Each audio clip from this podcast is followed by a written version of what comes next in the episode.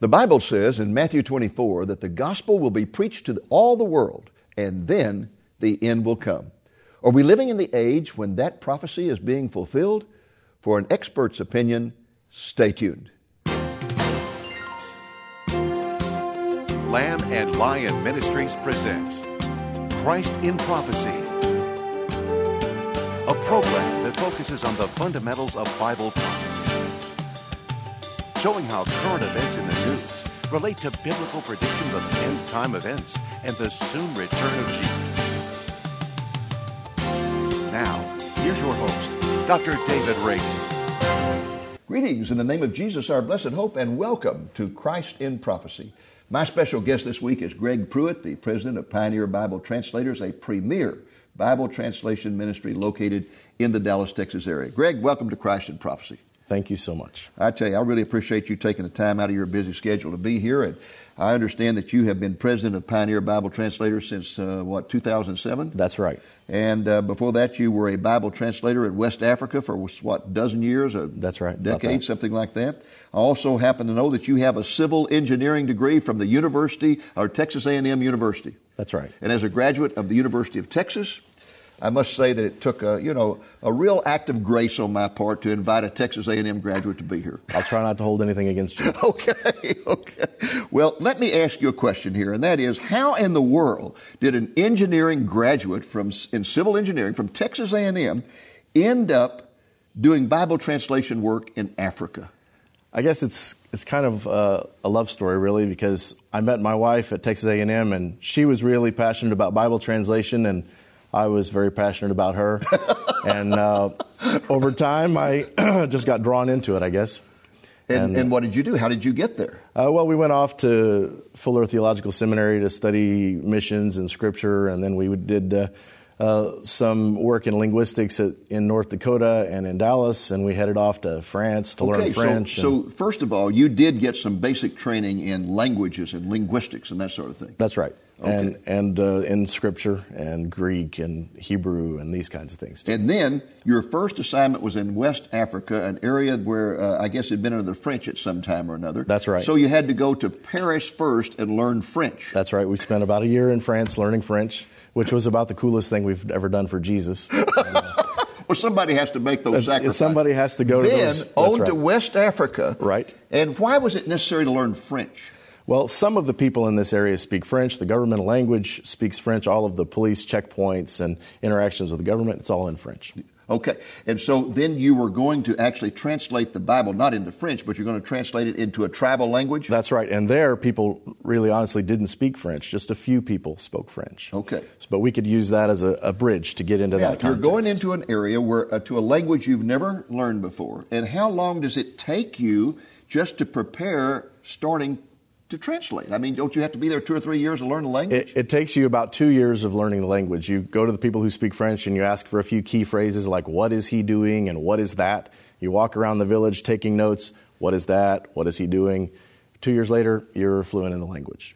Uh, that is, if you have a capacity for languages. It, it helps. it helps a lot.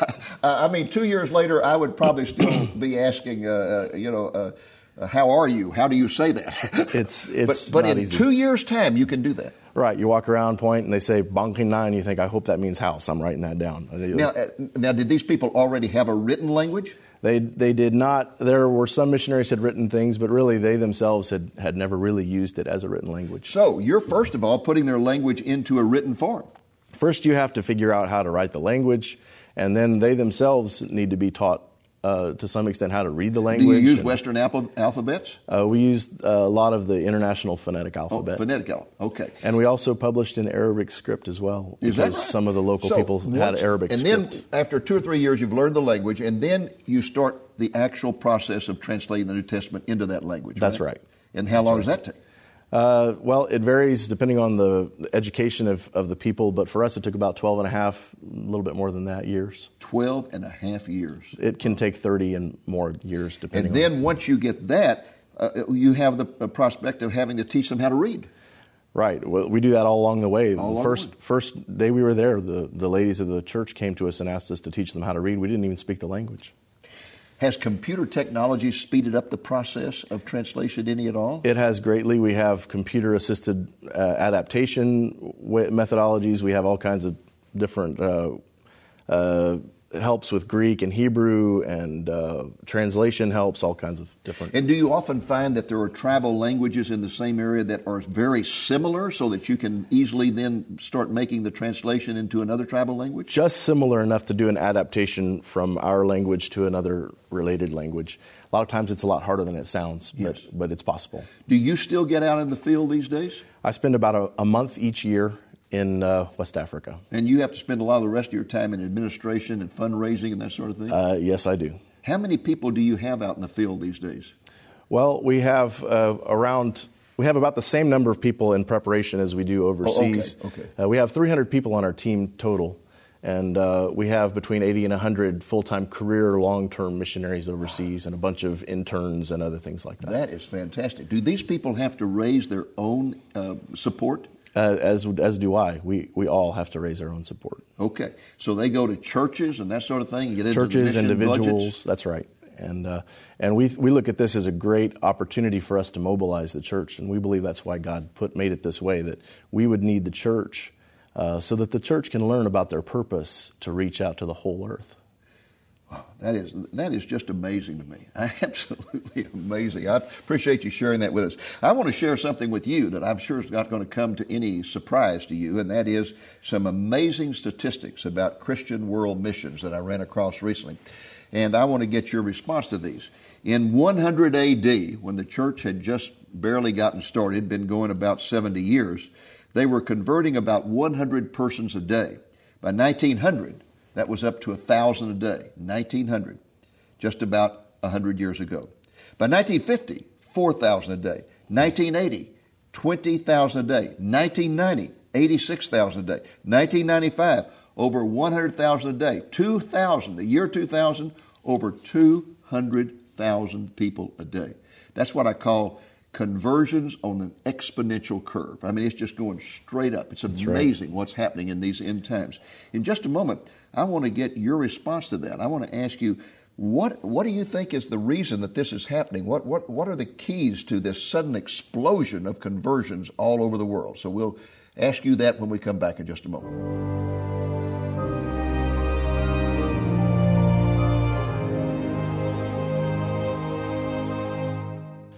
Welcome back to Christ in Prophecy and our interview with Greg Pruett, the president of Pioneer Bible Translators. Okay, Greg, tell us how in the world we can get from 1,000 Christian conversions a day in 1900 hmm. to 200,000 uh, a day 100 years later in the year 2000. How does that happen? Well, really, the population of the world has exploded from 1.6 billion to 6. Point, now 6.9 billion mm-hmm. people in the world. Uh, but not only that, technology has, has just exploded. You can have uh, radio and uh, different media forms of media. You can have internet. You can have cell phone access to the gospel and to Scripture. Uh, all of these things have accelerated exponentially over the same time period. Besides that, the uh, access to Scripture has just exploded exponentially over that same time period. Uh, way back in the beginning, very, very, very few people could have any access to Scripture in their own language. But uh, here in the last 30 years, literally thousands of scripture translations have been done. And then beyond that, uh, every kind of media has been used now in Scripture. The Jesus film is in 1,068 languages. Billions of people have seen it. Uh, then, if you go beyond that, the, probably the most significant thing that's ever happened in the missions movement in the world today has been that now it's not sending missionaries from only from Europe or from the United States. But the missionary movement has exploded into Korea and into Brazil and all of all the different countries. Back in 1974, about 3,400 people, missionaries, went out from uh, non-Western mm-hmm. countries. Now it's over 103,000. Oh my! Wow. So literally 100,000 more. Well, you mentioned a lot of things there. Uh, you know, I, uh, the first one you mentioned was radio, and I was thinking about the fact that uh, in the 1960s uh, I bought myself a shortwave radio. I never had one before. I turned that thing on, and the most amazing thing to me was is I dialed that and heard languages all over the world. I heard the name of Jesus in almost every language you could imagine. It, the atmosphere of this planet is saturated with the name of Jesus on the shortwave radio. And then you get satellite television. And uh, Billy Graham, I remember, gave a, uh, a, a, sermon from either Puerto Rico or Jamaica several years ago, and it was carried by satellite television to over 100 nations in the world. In that one sermon, he preached to more people than had been preached to in all of history, in the history of Christianity before that. Truly remarkable. It, and it's just unbelievable. And in, the, in 1974, the Lausanne Congress uh, wrote that uh, two thirds of the world's population was uh, unevangelized, living in yeah. the least reached and unreached. By the time of the 1990s, people were talking about half the world's population. Here today, you can look on uh, the Joshua Project website, about 40%. Well, one of the most amazing uh, t- technological developments to me is the internet. You know, on this television program, we have access to 70 million homes in the United States, and we have access to every country in the world through satellite, through 13 satellites. But that's nothing compared to the access we have through the internet. We have that's a right. full time web minister here who is on there eight hours a day talking to people all over the world. And it's gone beyond the internet to cell phone technology. And uh, right now, our close partner, Faith Comes by Hearing, they have 536 audio, dramatized audio versions of the New Testament, 536 languages. They are all available now on iPhone and on uh, uh, two different apps that you can do. And, and, one you mentioned also that I was glad to hear you mention was the uh, Jesus uh, film. A lot of people That's don't right. know what that is, but that is the Book of Luke, word for word, uh, that was filmed by Campus Crusade, I believe it was. That's right. A, and they've got over. I think over 1,500 teams showing that around the world right now. Many using an old 16 millimeter projector hooked up to a car battery. I've shown it myself. It's okay. it's uh, about 1,068 languages translated uh, th- that it's been dubbed into. I checked this morning and found that they've, they've shown that to 6 billion people total. They have 200 million conversions, which is 21,000 a day, 630,000 a month, 7.5 million a year. It's huge. It's huge. now, let's talk about Bible translation. Okay. Uh, I am always looking for statistics, and, and the statistics always vary, but they're generally the same. And that is basically that there's about 6,900 languages in the world that 438, roughly, somewhere around there, 450, have the completed Bible. That uh, there's another 2,100 languages that don't have uh, the completed Bible or the New Testament or whatever. Now, that's a little bit misleading, I found those statistics are. And the reason I consider them misleading is because those 438 languages that have a complete Bible represent probably 85 to 90 percent of all the people in the world. So That's all right. these others, we're talking about small tribal groups, right? That's right. About the, the ones that are remaining with not a scrap of scripture, Okay. about 2,252. You can get the, the uh, up to the minute or the most recent official statistics from the Forum of Bible Agencies International website. Okay. And all of the Bible agencies cooperate Okay. together uh, through that website and through their own individual efforts as well. Uh, so about 2,252 languages have no scripture whatsoever. About 353 million people speak those languages. Okay. Uh, it might be somewhere around a billion that don't have a New Testament. So they're also in a pretty serious situation. But aside from that, the remainder have access to either a New Testament or a Bible in their language. So a large portion of the world's population now has access to it. And there are many teams out there working right now, not only from Pioneer Bible Translators, but we've got Wyth- Wycliffe. Wycliffe, uh, United Bible Societies, and uh, other groups like Lutheran Bible Translators, and all of these we partner closely together. We're uh, really tight. We really are living in the end times uh, because now more cooperation and more uh, strong synergy is being developed than ever before in the history. And so, uh, if, if you're going to go in and, and start working with a particular group to get a, uh, the scriptures in their language, you would check with others first to make sure they don't have the same purpose or, or idea. That's that's right, and it's getting to be it's getting to be the situation where uh, if the Bible translation movement continues to develop the same momentum that they have over the last 30 years, that over the next 20 years we're going to start every Bible translation project that's really needed in every viable language just over the next 20 20 something years. Now, now that that's that's awesome. Say that again. Repeat that. I want people So- to really get on, in on this. that if the last if the same momentum is continues that if you look at the the trend of the last 30 years and you look into the future over the next 20 or 20 some odd years we're going to start every bible translation project that's needed uh, the the Bible translation movement, all of these partners we've been, ta- we've been talking about. And so we're really in the process. We have to check with each other, or we're going to duplicate efforts. We have to start, and it's getting harder and harder to find a Bible translation project. Uh, over 100,000 speakers. Yes. So at this point, we're we're doing uh, a lot of work to make sure that every language over 100,000 speakers is going to have a Bible translation project going in it soon, and uh, and pretty soon we're going to be starting looking at the 50,000, and soon we'll be looking at the 30,000 level, and 20 something years from now all of those will be spoken. Well, I would for, imagine that God this willing. enormous effort must really require a lot of funds.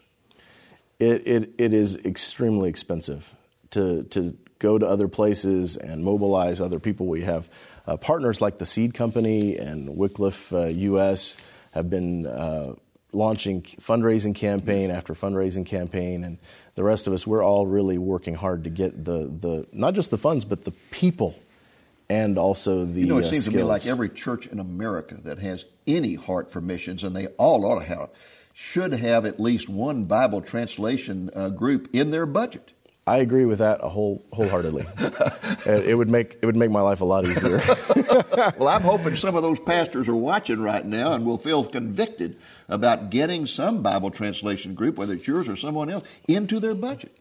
We've been praying for years now that God would mobilize the church to finish this task, Yes. and that we're right now. We believe we're right now training the generation of missionaries. We're recruiting and training the generation of missionaries that are going to leave behind them the legacy of a world in which every person on earth could have access to the New Testament in their own language. What a wonderful goal. That is just fantastic.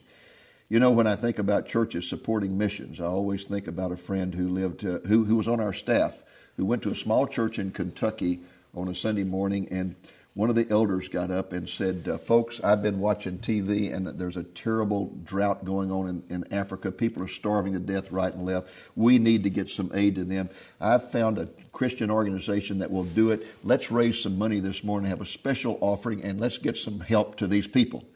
And he, boy, this this staff member was just he was thinking, man, this is wonderful. This is great. What what a what a vision to help uh, people. And he was getting his checkbook ready. And all of a sudden, the pastor jumped up, ran up to the pulpit, and said, "Now, before we take up this special offering, I want to remind you that we do need a new roof for our building." Instead, it was just like he threw a wet blanket on the whole thing. In other words, he's saying, "Don't give much because we need more here." It's just it's it's it's a reality we live in. But the purpose of the church, I mean, we, the Lord said for us to do a certain task to make disciples of all certainly nations. did. And when we're finished with that task, to Jesus' satisfaction, that will be the end of the age. And so the church needs to realize the purpose of the church and to live out their purpose in their finances. We sure do. We really do. And, and I just pray that people watching this program will be convicted not only to give more to missions, but also to urge their church hmm. to give more to missions and to put Bible translation organizations into their, into their budget. That's the reason I invited you here today, is because I have a real heart for this and I want to see people do that. Well, I praise the Lord for that.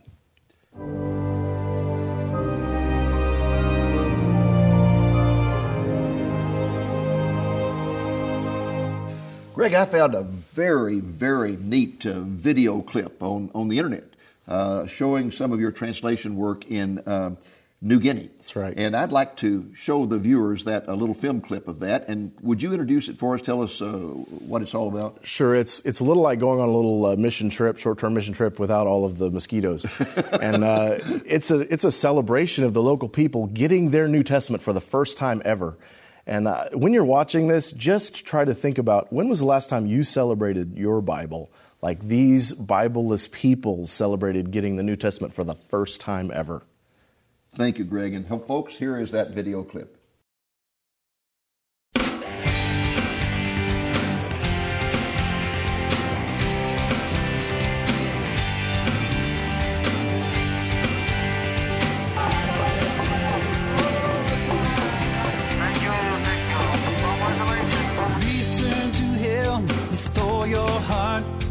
With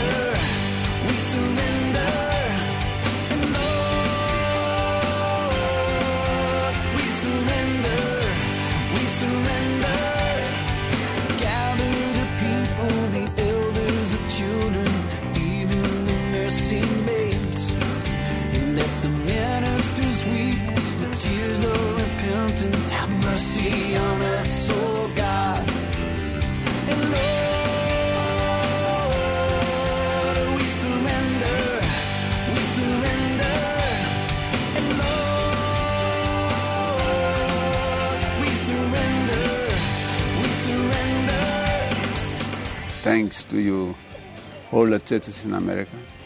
The contribution and hard work you are, you are with us is not wasted because we had, we had the word of God in our hands now. So we really thank you for your helping.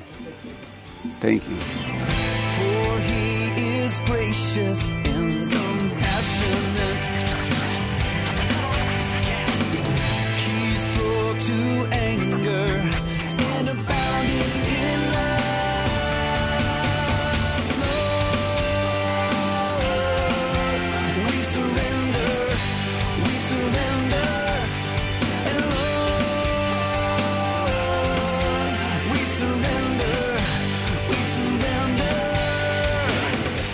not just the end product, the finished book that you're after.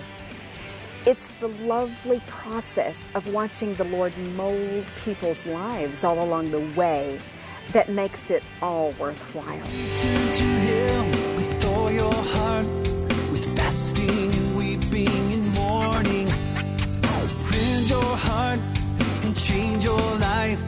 Come back to God, your God. Gather the people, the elders, the children, even the nursing babes.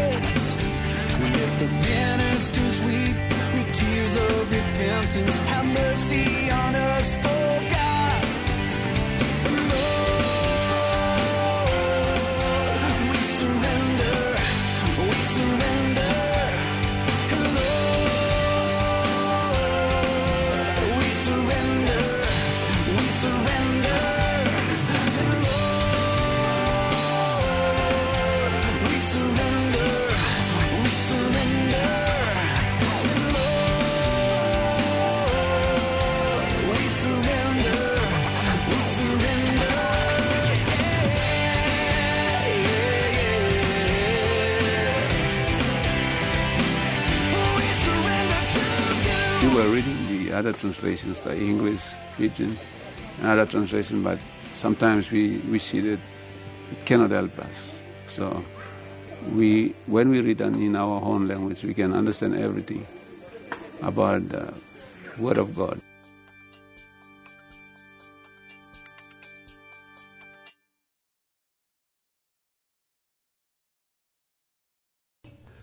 Greg, I want to thank you for supplying us with that inspirational video clip. That was just fantastic. Why don't you take a moment to tell our viewers how they can get in touch with you and your ministry?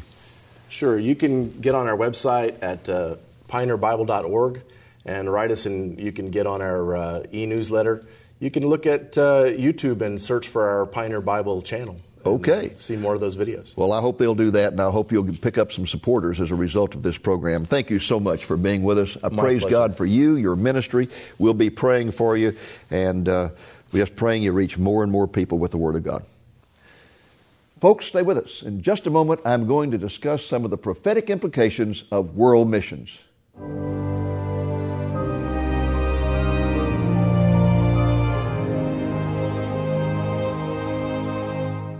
Welcome back to Christ in Prophecy. Let's take a quick look at some of the prophetic implications of world missions. Matthew 24 14 says that the gospel will be preached to the whole world and then the end will come.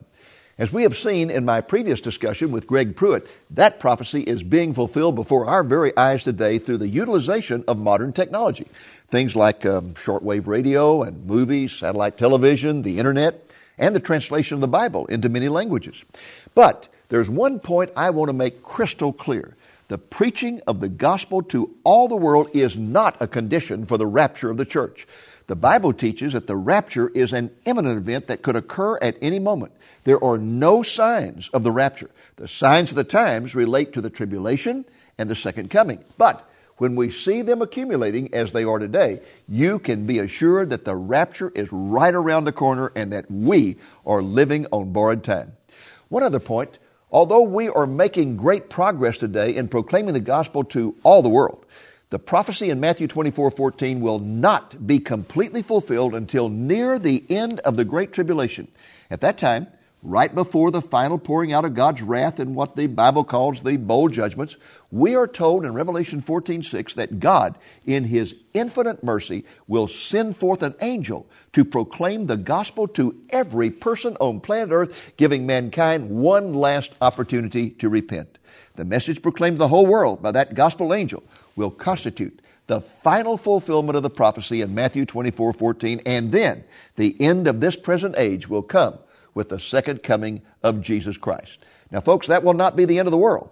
Only the end of this present age. For when Jesus returns, he will set up his millennial reign whereby he will rule over all the world from Mount Zion in Jerusalem for a thousand years, and the world will be flooded with peace, righteousness, and justice. In summary, the return of our Lord is going to occur in two stages. First, the rapture of the church, an event that could occur any moment. And then, second, the second coming, which will occur at the end of the tribulation after the gospel has been proclaimed to every person on earth. Are you ready for the rapture? If Jesus were to appear in the heavens today, would you be called to him or would you be left behind to face the terrors of the Antichrist during the Great Tribulation? If you're not ready, I pray you will reach out to God in prayer, confess you are a sinner, repent of those sins, and receive Jesus as your Lord and Savior. Don't put it off. Do it now. Do it now because your life will be transformed. For you will receive the gift of the indwelling of God's Holy Spirit who will serve as your guide and comforter and who will give you the strength to cope with the evil of this world. Well, that's our program for this week. I hope you'll be back with us next week. Until then, this is Dave Reagan speaking for Lamb and Lion Ministries saying, Look up, be watchful, for our redemption is drawing near. Dr. David Reagan's book, God's Plan for the Ages, contains a comprehensive overview of all aspects of Bible prophecy. It's written in an easy to understand, down to earth style that you will find appealing. In addition to all the prophecies concerning the first and second comings of the Messiah, it deals with a host of other prophetic questions such as what happens when you die? What will heaven be like? What's the future of the earth? Where is the United States in prophecy? To get a copy of God's Plan for the Ages, please call 1 800 705 8316, Monday through Friday, 8 a.m. to 5 p.m. Central Time, and ask for it by name, or order online at lamblion.com. Thank you for joining us on today's Christ in Prophecy, a presentation of Lamb and Lion Ministries, a non denominational ministry dedicated to teaching the fundamentals of biblical prophecy and proclaiming the soon return of Jesus.